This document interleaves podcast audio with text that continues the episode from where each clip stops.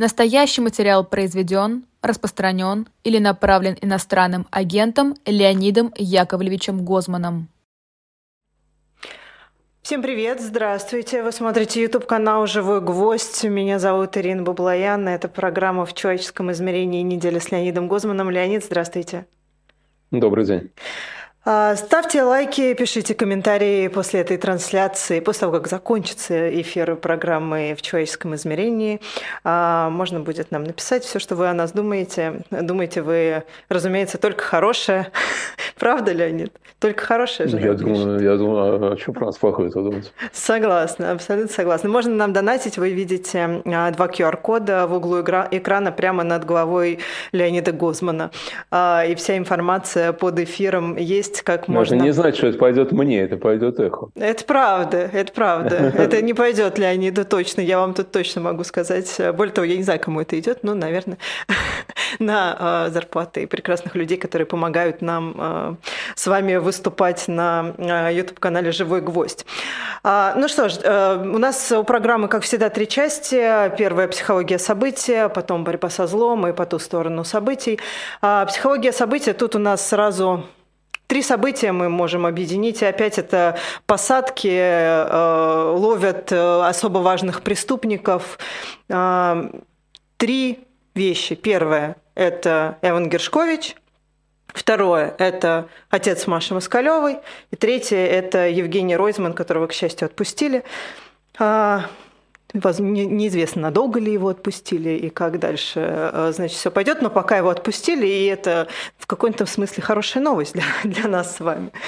Вот. А про Эвана, если хотите, я расскажу. Давайте. А, поскольку, э, если бы, вы знаете, если бы я верила в заговор, Леонид, я бы подумала, что это заговор против меня, чтобы пересажать просто всех моих близких друзей. Вот честное слово. Но поскольку в заговоры я не верю, я э, пытаюсь анализировать э, такой с рациональной точки зрения. Но тут у меня тоже затык, не очень получается. Я знаю Эвана очень давно, очень давно. Я уже даже не помню, сколько лет. А, и мы с ним ездили в командировку, ну, то есть мы не вместе ездили недавно в командировку, это было осенью. Так получилось, что мы оказались в одной командировке в Белгороде. И Эван э, прекрасно понимал, что за ним следят. Ну, потому что не заметить этого было невозможно.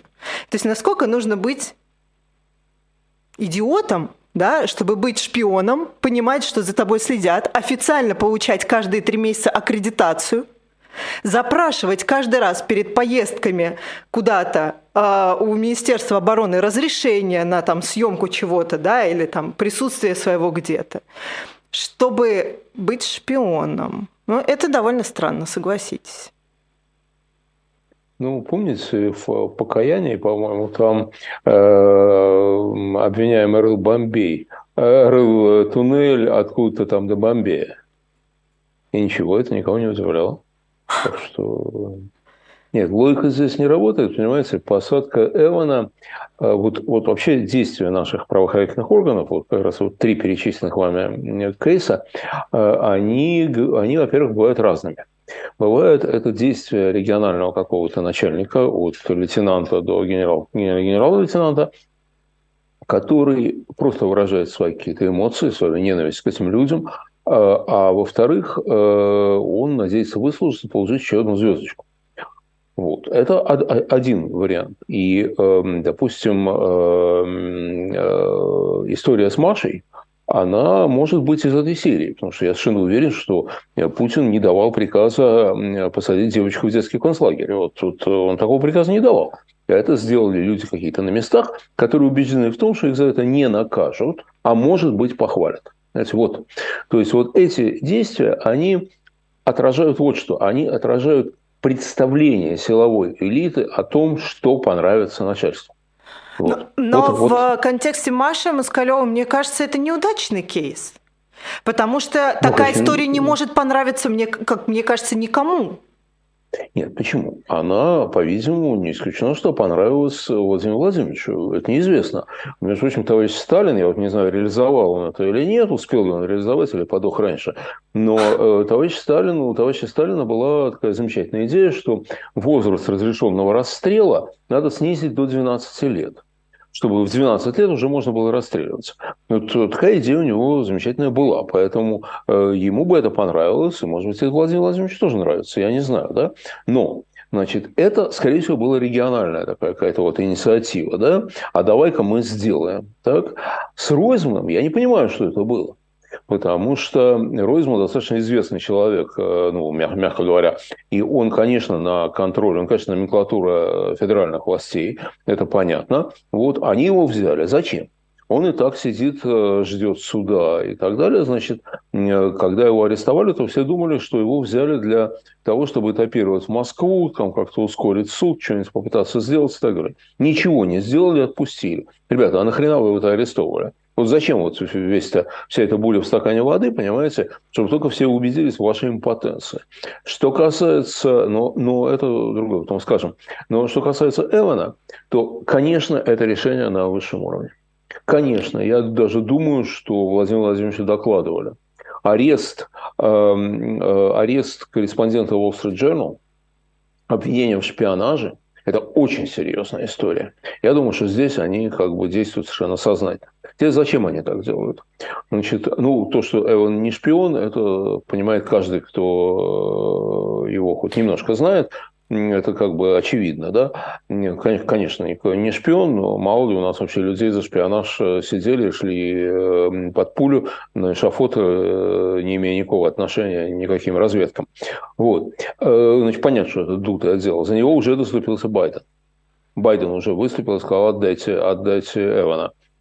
Значит, есть гипотеза, что это обменный фонд что есть какие-то люди, которые для, почему-то важны для Путина, ну, например, они важны для какого-то ближайшего окружения, или он должен демонстрировать солидарность с арестованными э, чекистами э, для того, чтобы к нему лучше относились э, в органах, а они ну, к нему по-разному относятся там. Может быть, дело в этом, может быть, это обменный фонд. Может, еще какие-то хитрые вещи. Но вот насчет инициатив регионального начальства я вам скажу, что это как раз очень о многом говорит, то, что мы видим. Потому что то, что они делают, э, вредит стране. Ну, это вот реально вредит Каким стране. образом? Ну, вот, пожалуйста, вот случай с Машей. Случай с Машей. Вот э, в Европе есть, и в Америке есть люди, которые пропутинские. Ну, вот они есть, да, это нам только кажется, что все все понимают. На самом деле есть люди, которые за него, которые, которым наплевать, естественно, на Украину там, и все прочее. Вот. Ну, какая-нибудь там альтернатива для Германии в Германии. А, Марин Ле Пен, а, товарищ наш друг и брат, товарищ Орбан, там, ну и много их на самом деле есть. Э, и в Америке идиотов полно. А, вот, э, э, значит, они вот были за Путина. Они объясняли, что вот там Путина спровоцировали, он же не может, вот русский народ всегда был жертвой агрессии, там, ну, всякая ерунда, uh-huh. которую они говорят. Они говорят, да? А тут они говорят, слушай, он девчонку в тюрьму посадил? Девчонку за рисунок. Да? И вот на это ответить нечего. Понимаете? Вот нечего на это ответить. Здесь нет ответа. И в принципе не может быть. Вот кроме того, что он сошел с ума, что он э, вурдалак и палач, такой природный садист, да, вот ничего другого здесь сказать нельзя. То есть, на самом деле сейчас в Европе, в Европе снижает вот, э, ну, некоторая турбулентность среди тех людей, на которых он рассчитывает. То есть это действие какого-нибудь там полковника регионального или там генерала регионального, да, по, по отношению к этой девочке, и дальше раскрутка всего этого дела. Это действие нанесло огромный ущерб интересам путинского государства не России, России уже ничего не, не повредит, уже все поздно, вот, а вот э, путинское государство, вот это э, рейх его, да, э, он получил сильный удар под дых благодаря активности своих чекистов. То есть, что получается на самом деле? Понимаете, вот в нашей системе, так же, как и было в Советском Союзе, а в нашем, может, это еще больше – все завязано наверх. Да? Значит, я делаю не для того, чтобы сделать, а я делаю для того, чтобы понравиться начальнику. Начальник должен меня одобрить. Так? Поэтому мне плевать на все, кроме воли, кроме э, отношений начальника. Если я думаю, что начальнику понравится, я это делаю. Да?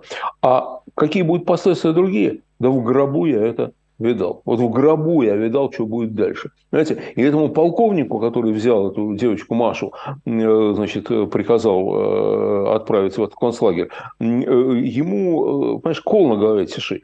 Он вообще слов этих не понимает. Интересы государства, там, престиж страны, там еще чего-то такое. Это для него вообще все белый шум, понимаете? Вот. Белый шум. Он выслуживается, он делает свое. Или он выражает свои эмоции. Ах ты стерва. Такая маленькая, уже такая стерва. Давай мы тебя сейчас превентивно посадим, чтобы ты никогда и не думала. Понимаете? Но посадка девочки, посадка девочки в 21 веке не может иметь оправданий. Знаете, вот не может иметь оправданий. Значит, когда-то там, когда в смутное время, там э, э, детей очередного лжедмитрия тоже вешали на всякий случай, да, чтобы, ну, вот всех там трехлетнего ребенка могли повесить и так далее. Но вот все-таки времена были дикие в сравнении с нынешними. Вот. А в нынешнее время это не может быть оправдано. И поэтому вот э, мы видим на этих примерах, мы видим на самом деле хаос и развал. Вот кажется, что они такие сильные, вот они вот это могут, и это могут. И... На самом деле полный хаос, полная дезорганизация. А что им девчонку бояться? А, ну вот это вот посадим на всякий случай. Слушайте, они, если чего боятся, то они боятся, вот на самом верху могут бояться там, исторического процесса э, и прочего, да? А в Тимутараканской области, в Тимутараканской области исторического процесса не боятся, но боятся начальника из Москвы. Больше они ничего не боятся. И больше их ничего не интересует, понимаете? Они находятся в состоянии вот такой разобранности, разодранности, да, они думают только о своих интересах. Знаете, спецслужбы не обязательно умные в разных странах, э, не обязательно, мягко говоря, да. Вот, всякие, главное, чтобы вся, были исполнительные, всякие... понимаете? Тут дело не в том, что они исполнительные, а дело в том, что вот если вы поговорите с... А, а, ну вот, вот э, я один раз разговаривал давно, много лет назад, с парнем, который какое-то время прослужил американской разведке. Вот он мне говорил, что там люди, конечно, разные, да, но каждый убежден в том, что он служит Родине. Он служит Родине, он защищает Америку, он защищает там свободный мир. Там, да. Он может быть полный идиот, понимаете, и делать все неправильно. Это он другой вопрос. Но он в это верит. Наши защищают только сами себя. У них нет других интересов. Вот так было при социализме, так и сейчас. Понимаете, при социализме тоже вот выпускали там станки, например, да? Кого волновало, будут они работать или нет? Да никого не волновало. Понимаете? А волновало э, то, э, какую там бумажку поставят. Мне отец рассказывал, он там прибор один делал, станок, да, э, он электронщик был. Ну, прибор-то он сделал, хороший, работает ставят на станок, станок не работает. Вот. Он говорит, подождите, как же так? А говорит, а, Яков Борисович, он и не будет работать. Это вот, ну, не важно. Это не важно. Это, это, это, это никто и не проверяет. И он там колготился, пытался объяснить, что станок уже не работает. И говорит, ну хрен с ним, что не работает. А в плане будет считаться, что ты э, все э, выполнил, понимаете? И то же самое у чекистов. То же самое абсолютно. Вот. Вот исключение может быть случай Эвана, который действительно осознан который действительно осознан, и это, конечно, все хреново. Потому что если они его взяли за, для того, чтобы пополнить обменный фонд, то значит он будет достаточно долго сидеть, пока они не договорятся об обмене. Леонид, но это же выглядит странно. То есть человеку на официальном уровне выдают аккредитацию уже много лет. Человек открыто работает в России. Человек знает, что за ним постоянно наблюдают, что прослушивают квартиру, что вот он выходит, а, ему стоит только сойти с поезда, и за ним уже следят. То есть это все происходит, но это же странно. То есть вы столько лет терпели шпиона, или он внезапно стал почему шпионом? Нет, почему? А мы его разрабатывали. А мы, а мы И тут с поличным поймали. Э, поймали с поличным, а до этого мы через него э, вели там двойную какую-то там игру, как-то у них там называется, с их разведкой там, ну и прочую ерунду, понимаете? Вот. Ир, им наплевать на здравый смысл, им наплевать на ваше мнение, и на мое, естественно, тоже, да? Им совершенно наплевать. Они работают только наверх. Понимаете, вот эта система, эта система, в которой не важен результат, а важно благоволение начальника. Понимаете? Вот. И она во всем такая. В изготовке, в изготовлении станков, в изготовлении там машин, и хрен с ним, что они не заводятся. А важно, вот э, сколько мы их э, выдали на гора, да? Э, и в аресте шпионов то же самое. То же самое совершенно. Никого не волнует. Никого, вот я уверен, что никого у них там не волнует, э, есть ли реальные какие-нибудь там разведчики американские или еще какие-нибудь, и могут ли они какие-нибудь секреты выведывать. Я думаю, что их и нету, но это я дилетант, конечно, да. Вот. Но я думаю, что это их не волнует. Но, может, там есть какое-нибудь исключение, одно какое-нибудь. Там сидит полковник в центральном аппарате патриотический, который об этом думает. А в основном они про это не думают. Они думают только про то, что вот я разоблачу сейчас шпиона, да, и меня начальник за это похвалит. Вот, все, никакой другой мотивации не существует. Ну, можно же было тогда схватить кого-нибудь другого, чтобы было менее громко. А пусть будет громко. А что такого, да? Нет, тут же еще, поскольку это все-таки решение на центральном уровне, здесь же еще что есть? Здесь, а мы очередной раз показываем, показываем что нам на всех наплевать. Герой, сдавайся. Сдавайся, коль не нравится. Да все будет хорошо. Ну, кроме того, понимаете, Эван не просто американец сам, который вот работал здесь, мало ли их работает, э, до сих пор еще, наверное, есть, там несколько десятков наберется. Ну, э, меньше, Конечно, но да. Конечно, есть, да. А Эван э, Wall Street Journal, Эван представитель врага, а американская пресса – это вообще хуже ЦРУ. Естественно, они все против нас, все там, я не знаю, русофобы, еще и Путина не уважают, понимаете. Вот, так что э, нет, э, он хорошая, хорошая кандидатура для них. Потому что нужно кажется. еще, конечно, понимать отношение Wall Street Journal к ЦРУ, там тоже особенные отношения.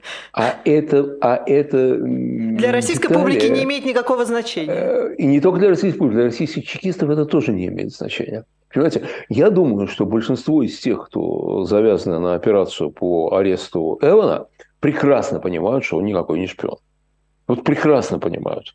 Э, ну, ну потому, что, потому что это ежу понятно. Да? Вот. У них там другие вещи. Они говорят, там, допустим, допустим, представьте себе ситуацию, что Владимир Владимирович сказал там Патрушеву или Бортникову, что что, американцы, наверное, ну, тут, наверное, оборзели, уже их шпионы везде работают, а вы мышей не ловите. Да, вот, допустим, он что-нибудь такое сказал. О, поймали. На завтра, на завтра поймали. Никаких проблем, понимаете? Вот. Или кто-нибудь сказал Бортникову, что Путин в разговоре с кем-то другим выражал недовольство тем, что ФСБ мало ловит шпионов. Вот. Бортников тут же поймал.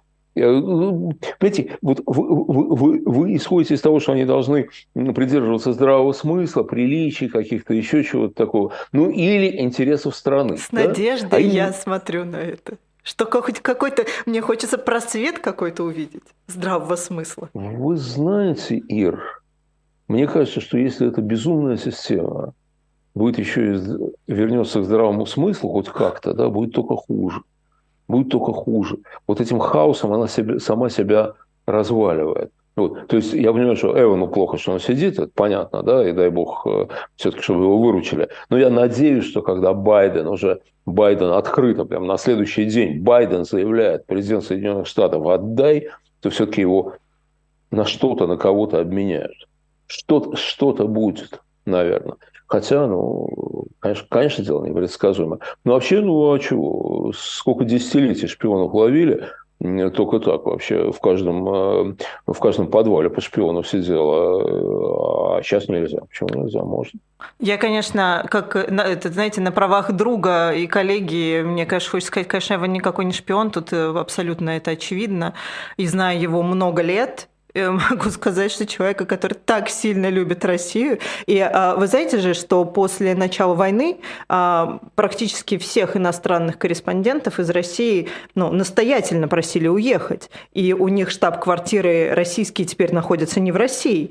И у да, кого в Лондоне, конечно. у кого в Берлине, у кого еще где. И а, ну, некоторые из них, э, в том числе и Эван, они практически все время проводили все равно в России, потому что им не хотелось уезжать.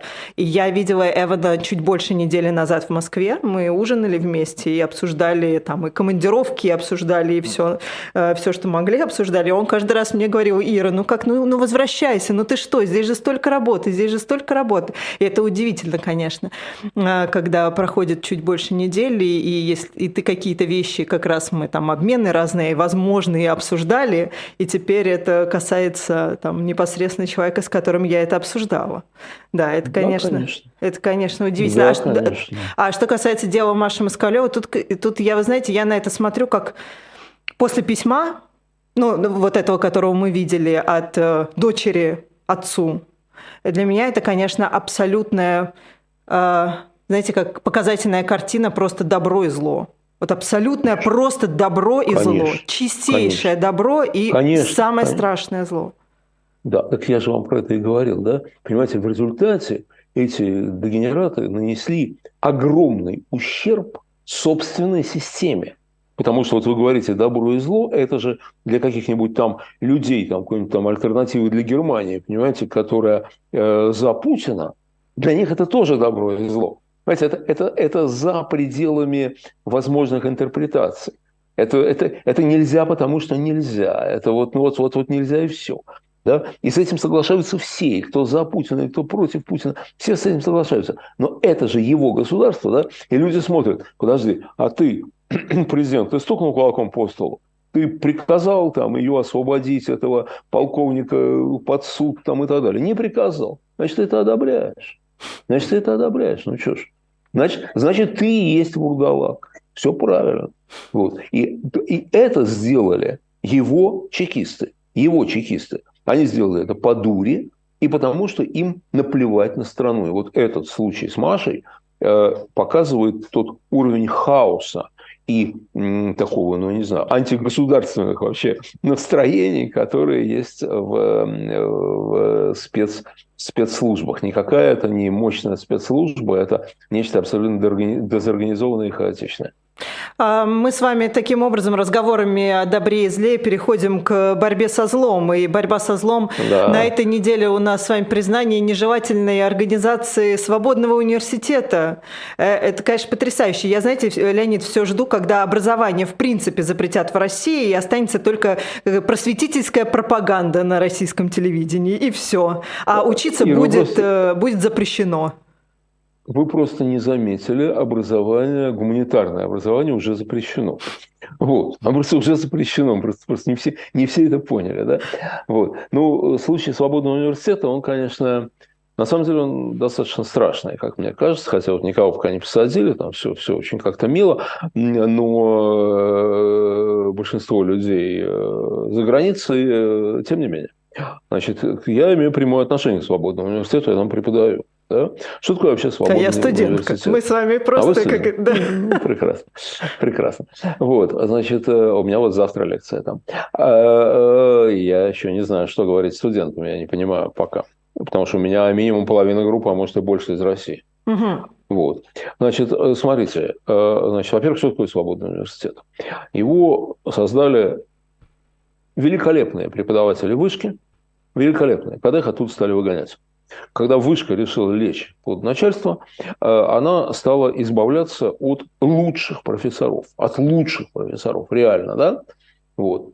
И она им сказала, а в ее лице это им сказала государь. Значит так, ребята, мы не хотим, чтобы вы больше преподавали. Ну, не хотим. Да? И мы не дадим вам это делать. И мы не будем вам за это деньги платить и так далее. А те сказали, да, а мы все равно будем это делать а мы в гробу видали вас, государство, не будете платить, ну, значит, значит, будем делать бесплатно, ну, что поделать. Да, это же наша миссия, это наш долг учить, да, значит, будем учить бесплатно, ничего не поделать, да, и учат бесплатно. Они говорят, что э, э, э, да, и вот они вот это сделали, значит, они это сделали. Сначала была очень маленькая группа, потом к этой группе стали присоединяться, присоединяться, присоединяться люди. Сейчас, ну вот у меня, возможно, даже устаревшие данные, но сейчас порядка 100 курсов уже читается. 100. Это значит, порядка 100 преподавателей читают э, курсы. Э, значит, это лучшие преподаватели, поверьте, потому что университет организован по типу клуба. То есть, если ты хочешь, ты говоришь, я хочу у вас преподавать. Я говорю, отлично. Расскажи про что и расскажи про себя. Да? И идет некоторый отбор. Ну, чтобы э, людей, там, не знаю, болтунов бессмысленных, э, низкоквалифицированных и так далее, не брать туда, естественно. Да? Поэтому все вот эти условные 100 человек это, э, это высший уровень. Вот все, абсолютно все без исключения. Это высший уровень, да? Вот. Дальше. Значит, это не значит, что все лучшие люди в свободном университете. Нет, остались те великолепные люди, которые вне свободного университета. Но в свободном университете лучшие. Знаете, если взять там, не знаю, там градация, да, вот там высший уровень, да, не весь высший уровень свободного университета, но весь свободный университет это, разумеется, высший уровень. Вот. Значит, э, это люди, которые считают, что это их долг, это их миссия делиться знанием, просвещать, нести, нести свет, если просвещение. Знаете, вот действительно нести свет. Да? Вот они это делают. Повторяю, они это делают бесплатно. Э, э, а те, кто это организовывают и тратят на это массу сил, тоже это делают бесплатно. То есть это абсолютно, это вообще не организация. Это не организация, это дружеское сообщество, если хотите, да? Ее нельзя Обмена закрыть. опытом. Все ничего нельзя сделать. На самом деле все ничего нельзя сделать, да? Вот. И они говорят, вы нежелательная организация. Ну, посмотрим, что, что нежелательно. Вот, ребята, что вам нежелательно? Давайте да? так, какой курс вы читаете? Я читаю курс психологии и политики. Угу. Я этот курс много лет читал в МГУ. Ну, я его модифицировал, естественно, в общем, много лет я читал такой в МГУ. Потом я три года читал это в свободно... Э, так вот, в Европейском университете в Петербурге, в Шанинке, угу. в Ранхиксе, между прочим, Академии народного хозяйства при президенте, в магистратуре их. И тоже, и тоже, так сказать, никто не был недоволен, да? Вот. Ну, я не знаю, хороший курс, плохой, не, не, мне, не мне судить. Студентам нравится, да, мне нравится читать. Вот. Я, я считаю своим долгом это делать, да, и я это делаю, я буду это делать, естественно, значит, никто мне за это не платит и так далее. Вот, значит так, что вам нежелательно, ребят, вот что нежелательно? Значит так, вам нежелательны люди, которые работают за идею. Понимаете, вот люди, которые считают, что их долг просвещения сограждан, они вам не нравятся. Леонид, ну как? И нас такая вот толпа иностранных агентов может обучать. И чему вы можете обучить? Вот я вам понятно. отвечаю ну, э, понятно, от лица да. э, российского государства. Конечно, конечно. Но поскольку э, иностранных агентов назначают примерно по тем же критериям, то есть наиболее достойных людей, я прошу прощения, мне не очень ловко это говорить, я тоже там в этом, в этом списке, да, но э, тем не менее, если посмотрите список иностранных агентов, это, в общем, конечно, блеск. Да, я горжусь быть членом Половина преподавателей свободного университета. Пожалуйста. Ну, да не, не, не, ну, поменьше, меньше, хорошо. Поменьше. меньше, меньше. Я был первым. Я был первым иностранным агентом. Вот. А, а, значит, э, ну вот, во-первых, вам не нравятся эти люди. Да? И вы в лучших традициях диктатуры, вы говорите, значит так, ты мне не нравишься, поэтому я не хочу, чтобы ты преподавал. Просто потому что ты мне не нравишься. Там же не было такого вот в их постановлениях и прочем, нет такого, что вот в таком-то курсе э, вы говорили то-то, то-то, вы говорили неправильно, у вас не квалифицировано, там, э, вы вводите в заблуждение студентов. Нет, ничего этого нету. Просто вы нам не нравится, рожа не нравится. Да? Дальше. Нам не нравятся, они нам говорят, те люди, которые обращаются к вам и просят включить их в состав студентов. Понимаете, ведь люди, которые обращаются к нам и просят включить в состав студентов, это люди, которые абсолютно бескорыстно стремятся к знанию. Свободный университет, конечно, пытается получить сертификацию отдельных своих курсов, чтобы кредит э, учитывался, да, но, по-моему, этого до сих пор нет ни с одним курсом. Вот, кроме того, мы никогда этого студентам не обещали. Мы говорили, что мы будем стараться. Ну, получится или не получится, Бог его знает. То есть, когда студент записывается Но ко мне люди на курс, не за дипломом туда приходят. Совершенно правильно. Студент или там студентка просто хочет знать что-то. Да? Причем на большинстве курсов, кстати, у меня тоже, ребята должны работать. Это вот не просто так э, пришел, да? Там я даю эссе, например, написать, я даю там анализ каких-то книжек, там, фильмов там и так далее, да? И у меня еще как раз-то не очень много, я знаю, что другие коллеги, они там заставляют пахать, э, пахать вообще по-взрослому вот, э, студентов, да? И студенты это делают. Значит так, люди, которые стремятся к знанию, тоже нежелательные люди. А что еще нежелательно для этой системы? А нежелательно вообще гуманитарное знание. Да? Почему? Потому что гуманитарное знание расширяет картину мира. Вот понимаете, вот если вы прослушаете курс истории Древней Греции или курс филологии какой-нибудь, да, то вы многое узнаете не только по истории Древней Греции и филологии. У вас картина мира будет более сложной, более интересной, более противоречивой там, и так далее, и так далее. Да? А вот это не треба, это не надо. Да? Это нам не надо. Нам не надо, чтобы вы что-то сравнивали. Вам не надо, чтобы вы в своем университете э, официальном послушали курс социологии, а потом послушали курс социологии в свободном университете и решили бы, что же за ахинею там А потом э, еще, не дай нас. бог, Григория Юдина послушайте и поймете, о чем он говорит. Ну, в общем, в общем, не надо, да, не надо это все, да.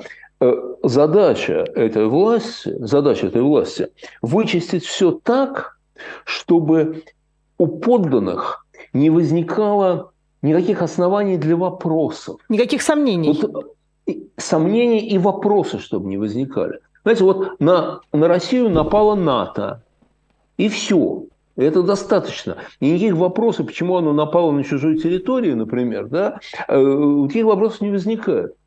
Вот. Или про прошлое, чтобы не возникало вопросов. Не было раздела Польши. Не было. Это, это вранье все. А был освободительный поход Красной Армии. Да? И Катыни не было. И расстрела Новочеркасске не было. И ничего не было. Понимаете? Ничего не было, что не угодно этой власти. То есть они пытаются вот все вот так вот совершенно э, э, выровнять и залить асфальт. Теперь что с этим делать? Самое это главное. Что с этим делать? Значит, ну, во-первых, понятно, что раз они так, как- так озверились на э, э, свободный университет, это значит, что свободный университет делает то, что надо делать.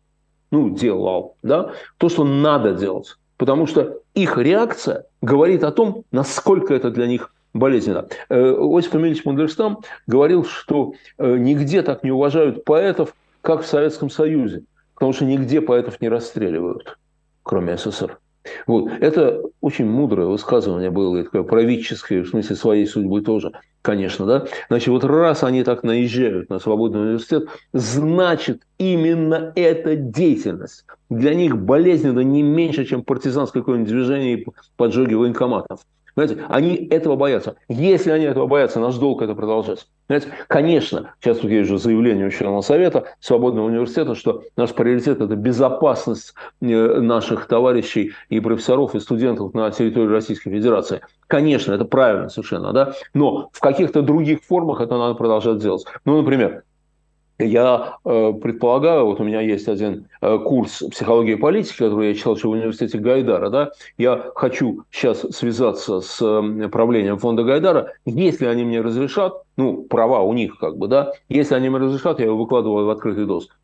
Э, Для всех, пожалуйста, ребят. Пожалуйста, кому надо, да? Я И хочу. тогда ты не, Пожалуйста. тогда ты не, тогда не поймаешь. Понимаете, тогда не поймаешь. Невозможно поймать, кто зашел там на какой-то сайт и что-то там прослушал, да? Вот. Ну, например, значит, надо все выкладывать в открытый доступ. Надо вместо такой большой группы людей, каким, какой является свободный университет, видимо, будет маленький, вплоть до одного человека, который будет нести просвещение. Вот. Но, понимаете, подавить это нельзя. Это нельзя подавить. Было несколько областей научного знания, например, да, которые э, советская власть э, по каким-то причинам запрещала. Запрещала, объявляла враждебными там, и так далее, и так далее. Ну, это кибернетика, там, еще что-то, генетика, продажная девка империализма, это все понятно, да? И вот психоанализ, ну, то, что я знаю лучше, лучше Мгм. чем какие-то другие сферы. Психоанализ. Ни одной книги. Все преступно. Э, Всех, э, кого могли, посадили. И так далее, да? Вы знаете, что оказалось? Оказалось, что в самые темные годы, в самые темные годы люди, носители этого знания, вели семинары и обучали других людей. И вот этот огонь они передали через десятилетия советской власти. И когда кулак разжался, когда советская власть стала рушиться, то оказалось, что у нас есть люди, которые знают психоанализ, причем не просто там где-то что-то прочли и слышали. Их учителями были те, кто учились у Фрейда. Представляете себе? Вот. То есть это невозможно подавить. Нельзя подавить стремление человека к знанию. Это как заткнуть э, плотину, дырку в плотине заткнуть пальцем. Ни хрена у вас, ребята, не получится. Конечно, ущерб они наносят огромный. Конечно, они ставят под удар сейчас тех наших преподавателей, студентов, которые, э, которые в России. Конечно, они очень, очень много разрушают сейчас, да? но окончательно их разрушить не получится. И я надеюсь, что никто из тех, кто занимается такой деятельностью, не отступит. Леонид, ну вот как не получается? получилось же разогнать а, лучших э, преподавателей высшей школы экономики, запугать студентов высшей школы экономики. Из МГИМО выгнали половину преподавателей, из МГУ выгоняли преподавателей, публично... Меня? Да, вот. Меня выгоняли. Да, МГУ, ну да, как же так конечно. не получается? Получается же, внутри страны получается. Ой, внутри страны у них много чего получается, конечно, да. И институты они разрушают очень успешно. Они разрушают образование, ну, гуманитарное образование. Э, в нем же есть всегда, ну, в современном образовании есть элемент бизнеса. Всегда, да, там, ну, там, денежные потоки. Это не значит, что обязательно платное для студентов, по-разному бывает. Но всегда там вот элемент, так сказать, предприятия, он есть, да. Вот это они, конечно, разрушают. То есть, когда говорят, что они не могут разрушить, э, разрушить я говорю, что они не могут уничтожить все. Они не могут уничтожить волю знания. И это значит, что, ну, это, понимаете, как я не знаю, как, как замерзшая музыка в рожке барона Мюнхгаузена. Когда потеплеет, она снова оживет. Понимаете? Вот. Они-то пытаются уничтожить навсегда, но и они только создают, да, очень большие сложности для тех, кто сейчас живет в России. Но тем самым они дают дополнительную мотивацию для тех, кто, кто э, по соображениям, безоп... соображениям безопасности особенно не связан, и поэтому может себе позволить более активную деятельность. Я э, уверен совершенно, что для вот, преподавателей свободного университета это будет э, мотивирующим фактором для продолжения просветительской, э, просветительской деятельности. Это миссия, это не это не как-то. Понимаете, вот какие-то люди чувствуют, что если они чем-то владеют, что-то знают, они обязаны этим поделиться. Они обязаны этим поделиться. И они этим делятся, они будут этим делиться. А люди, которые хотят знания, найдут эти самые знания. Да, проблемы ужасные, но полностью уничтожить не получится. Пусть даже не надеются. Ну и не надо бояться. Не получится у них это. У большевиков не получилось, и у них не получится. А, мы с вами переходим к заключительной части нашей программы «По ту сторону событий». Ну, да. А, Владимир Путин тут представил новую концепцию внешней политики России, утвердил ее новую концепцию э, внешней политики России. Леонид, вот зачем такие старания? Какой смысл в этих концепциях, когда эти концепции меняются чуть ли не каждый день? Нет. Нет, они не меняются каждый день. Предыдущая была принята в 2016 году. Она была уже достаточно ужасной, но прошло 7 лет, и она стала на порядок более ужасной, чем была. Разумеется. Естественно, да? Но надо понимать, что это... Вот, понимаете, ваш вопрос понятен. На самом деле, смотрите, вот аналогичный документ где-нибудь там во Франции, например, да, вот президент его подписывает, он существует. Дальше идет там ругань между там двумя ведомствами да, а одно ведомство говорит так, другое ведомство так, и тогда то ведомство, одно из ведомств может сказать, значит так, мы руководствуемся документом, подписанным президентом республики. Да? Все, ребята, э, закройтесь. Он в глава исполнительной власти. Он это подписал, поэтому мы так делаем. Да? У нас, представьте себе такую ситуацию. Но у нас это просто не работает. Ты больной, да, ты не понимаешь? У нас по понятиям все делается. По понятиям. Поэтому у нас вот эти нормативные документы, они такого регулирующего значения они не имеют, как они имеют в демократических странах. Да? Они имеют другое значение. Это сигнал всем элитам, всей вертикали. Так? Это сигнал, это обозначение того, в каком мире мы живем. И какие наши подлинные цели. Значит, во наша подлинная цель – это гегемония в мире. Это там сказано прямым текстом. Вообще, мне кажется, это просто объявление войны США, этот документ. Почему? Там сказано, среди других кошмаров, которые там есть, среди того, что мы можем отвечать военным способом на угрозы в наш адрес, а угроза это дело такое, да? Есть угроза или нет, это вот э, человек посидел там, почесал в затылке и говорит, о, угроза, ну, давай туда шарахнем ракетами, например, раз, раз там угроза, да? А может, это ему привиделось, может, он э, вчера перепил. Э, то есть, вот, тут совершенно э, ни о чем. Там есть один... Э, да, вот угрозы, они, пожалуйста, американских шпионов ловят же, ловят. Ну, вот. конечно, да. Но там, э, но там, скажем, можно военным образом отвечать, то есть можно разбомбить Вашингтон. Вот. Другое дело, что они бахнуть взять не могут уже э, сколько месяцев, но говорят они все время о бомбежке Вашингтона. А, так вот, смотрите, там есть одна фраза в этой концепции, совершенно замечательная, которую, по-моему, как-то не очень э, заметили э, те, кто ее читал. А, значит, там сказано, что одним из наших приоритетов является борьба с рудиментами доминирования США там, где они остались. Теперь давайте это переведем на русский Человеческий язык. Значит, язык. Так. Да, значит так. Нам кажется, что где-то в Гондурасе доминируют США. Нам так кажется. Да? Доминируют, я не знаю, да? Гондурас. Вот. Отлично. Значит, мы должны там противодействовать их доминированию в Гондурасе. Знаете, как противодействовать? Войска бросить в Гондурас, ну, слабо их не хватит. Э, значит, еще что-то делать, подкупить там кого-нибудь, не знаю, взорвать что-нибудь, ну, не знаю, воду отравить. А кто определяет, Но... доминирует или нет?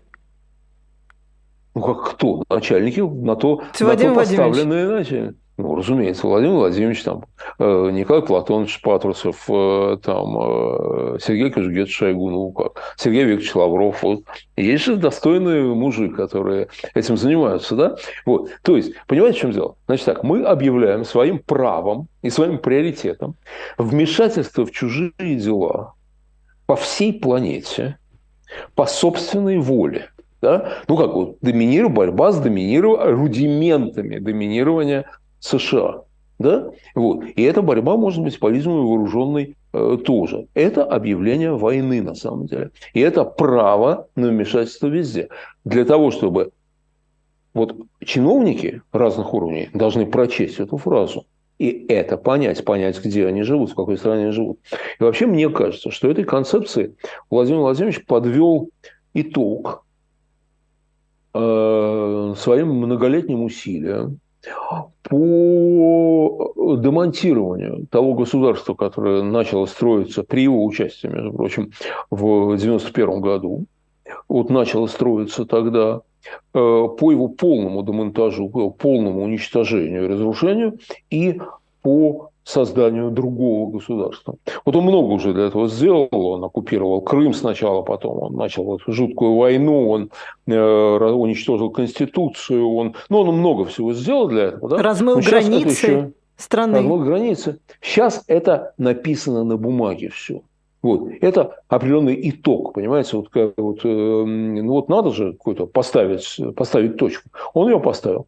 Владимир Владимирович закончил ну, в каком-то смысле закончил работу по государственному строительству.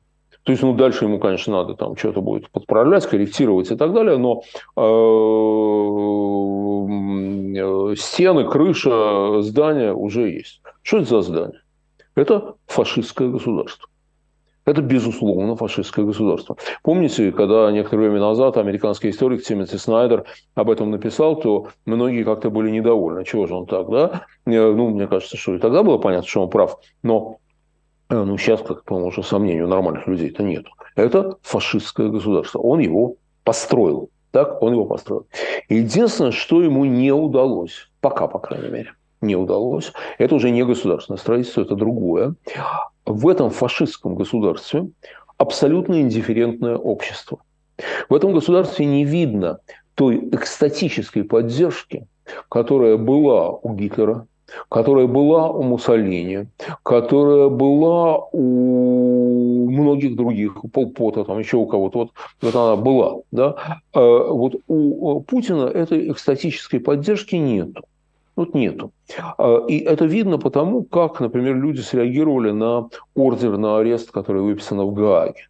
Вот. А, я не помню, говорили мы это или нет, но хочу порадовать тех, кого радовало это событие, что ордер пожизненный. Он пожизненный. Вот. Он никогда не будет снят. А, вот. Так вот, эм, э, посмотрите, представьте себе, что эм, в период там, расцвета э, великого фюрера – допустим, в первые месяцы войны, когда она шла победно там, и так далее, вот что-нибудь такое было бы сделано. Представьте себе, сколько немцев, сколько немцев возмущалось бы искренне тем, что они посме... осмелились вообще хвост поднять на великого фюрера, понимаете? Вот. Когда э, высказывают какие-то нелицеприятные оценки кому-нибудь из династии Кимов, то там тоже, значит, народ как-то волнуется и переживает. Ну, хотя про них трудно вообще сказать, что правда, а что, а что э, эффективно. Да? У нас-то не произошло ничего, у нас-то ничего.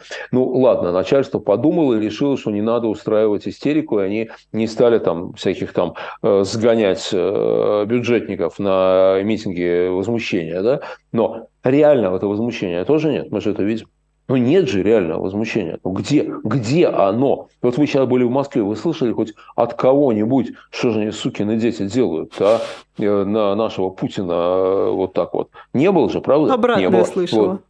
Обра- обратно понятно, слышала. Ну хорошо, вы, вы почти иностранный агент, вы враг народа, вы в такой И окружение у меня, а, естественно, вражеское. И окружение да. у вас вражеское. Но э, э Шпионы еще есть, есть интернет, я вот захожу на всякие такие сайты, где нас с вами не любят, да, э, на всякие каналы. Ну и чего? Ну и чего? Там есть, что, а, все равно у них ни хрена не выйдет. Это да, это есть, конечно. Вот. А вот такого, понимаете, ну вот переживания, эмоциональная реакция. Ну как, ну на отца родного вообще. Э, я же его люблю, он же мой, он же мой вождь. Понимаете, я же э, каждый день просыпаюсь и думаю, как он там в Кремле э, за мое счастье бьется. Вот. И тут, значит, его вот так вот оскорбили, а мне начхать. А мне начхать. То есть это фашистское государство и абсолютно индифферентное общество. И то, что оно индифферентно, внушает определенные надежды. Я вот как раз про фашистское государство. Вот вы говорите, что вот он собирался, то есть он изначально строил. А я просто не понимаю, как это происходит. Зачем? Вот у тебя, ты получаешь огромное государство, самое большое в мире, и у тебя что, откуда берется такая цель строить его фашистское государство? Как это рождается? Ну, смотрите, как это происходит? Мы с, вами, мы с вами говорили про это в прошлый раз, если не ошибаюсь. Понимаете, в чем дело? Владимир Владимирович Путин живой человек. Он плохой человек, но он живой человек. Да? У него есть эмоции, у него есть... Как мы разве рождаемся плохими людьми? чувство переживания. Ну, я не знаю, кем мы рождаемся. Мы вообще не рождаемся неким, некой потенцией. Вот. А людьми мы становимся. Мы становимся. Вот. А, значит, он стал плохим человеком. Так, так случилось, да? Он стал плохим человеком. Служба, обучение, служба в рядах КГБ, я думаю, ухудшила многие его качества, которые сформировались в детстве, от тяжелого детства. Вот. Но когда он стал э, царем в России, случайно, неожиданно для самого себя. За полгода до этого, он же, у него в голове этого не было. Понимаете, что он, что он царем станет. Никто же не думал. И он не думал. Так вот, когда он стал царем, он не хотел строить фашистское государство. Нет. Он хотел делать что-то другое. В частности, он хотел э, включиться в клуб ведущих стран на первых ролях. Он хотел восстановить Ялту. Сталин, Рузвельт и я. Вот, вот так вот э, быть. Вот. Это не получилось. Когда это не получилось, он обиделся на них. Понимаете, он, он очень эмоциональный человек, на самом деле. Он очень эмоциональный человек. И у него вот где-то вот со второй половины нулевых, э, если вы посмотрите его выступления, там начинает сквозить раздражение, обида и так далее. Да? У него не получилось то, что он хотел. У него не получилось стать ну, Сталином э, первой половины 21 века для мира, вот таким вот великим, который там демиургом там и прочее. А ему хотелось. Ну, хотелось ему, почему нет. Вот. И тогда он поставил другую задачу – стать лидером антиамериканского мира. А это тоже не получилось. Это тоже не получилось. Вот. Ну, а дальше уже на обиду реакция вполне логичная. Кроме того, я думаю, что фашистское государство близко ему по духу. Понимаете? Это ровно то, что э, вот в его там какой-нибудь высшей школе КГБ или где он там учился, это вот и есть этот желаемый образ будущего. Понимаете? Они этого и хотят, это и есть правильная жизнь. Вот. И он ее хотел, этой правильной жизни. Э, вообще красиво, когда ходит строем. Это эстетика, эстетика своеобразная. Э, вот, на военных сборах капитан э, объяснял нам, курсантам, студентам, как надо вешать, складывать форму. И вешать ремень, ремень должен лежать сверху, вот все пряжки в одну сторону и э, вниз на 30 сантиметров. Вот. Мы говорим, товарищ капитан, а зачем? Он говорит, а вот посмотри, вот видишь казарма, да? И все формы сложены одинаково. И все ремни висят одинаково. Ну, красиво же. Это же, это же красиво, сказал он. Понимаете? Это же красиво. Ну, вот. И для Путина это красиво. Не надо недооценивать эстетику, эстетику фашизма. Все должны строем ходить. Но вообще это получается такая, простите, классика психоанализа. Тебя обидел кто-то более сильный, и ты срываешься на ком-то более слабом. Все, ну, что делает Владимир Путин внутри страны. Ну, естественно, Машу посадить можно, а Бахмут взять не получается. Давай Машу. До посадить. Байдена дотянуться не можешь, а вот... Да. Давай Эвана возьмем, да. да, что там. Нормально, конечно, конечно. То есть не, тогда получается, не... что он очень предсказуемый? В каком-то смысле? Да. Если сделать одно, если избавиться от одного предрассудка, от одной ошибки, его очень долгое время считали нормальным. И когда, допустим, еще до начала войны, вот этого этапа войны в 22 году, э, я, например, говорил своим собеседникам, что война будет обязательно, мне говорили, слушай, ну он дурак-дурак, но мыло не ест. Он же не сумасшедший, чтобы на это пойти. Он сумасшедший, чтобы на это пойти. Вот он может на это пойти, и он на это пошел. Вот. И дальше будет идти. То есть, мне кажется, если понимать степень его отмороженности, то он предсказуем. А если приписывать ему э, и считать его таким, таким же, как Байден, но просто не очень, не очень образованным, не очень воспитанным там и так далее, тогда, конечно, он непредсказуем, потому что он не такой, потому что он не такой, как Байден. Совсем не такой. Ценности разные. Да вообще все разное. Он, его надо сравнивать, нет, его надо сравнивать с предшественниками, с Гитлером, например. Э, да, конечно. Ну, за это, как это за, за это у нас посадить могут. Э, ну, нас... сажают даже. Почему могут? Сажают. Сажают. Вот. Нет, ну, на самом деле, да, вот с Гитлером, только Гитлер, конечно, был более такой, э, более успешный, значительно более успешный, чем он. И у Гитлера все-таки была идея, идея была варварской, преступной изначально, но она все-таки была, а у этого вообще ничего нет, кроме всех вас ненавижу, всем отомщу, и вообще вот, вот буду сидеть в глухой обороне, а до кого дотянусь, того убью. Вот ну, тут как-то тоже есть э, а, как это, высокая идея борьбы с э, нацизмом. Ну, это преподносится так, разумеется, ну, людям. Ну, ну, понятно. Он просто он ненавидит западный мир, он ненавидит демократию, он ненавидит свободных людей, он ненавидит тех, кто преподает в свободном университете.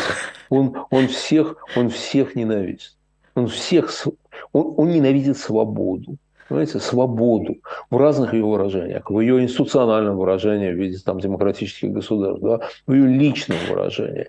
Э, ну, вот, ну, При других обстоятельствах я бы пожалела такого человека, но сейчас, пожалуй, не буду. Э, его надо пожалеть, э, он, конечно, должен получить приговор и суровый, вот. А дальше, да, милость падшим, почему бы и нет. Передачу можно принести. В человеческом измерении неделя с Леонидом Гозманом.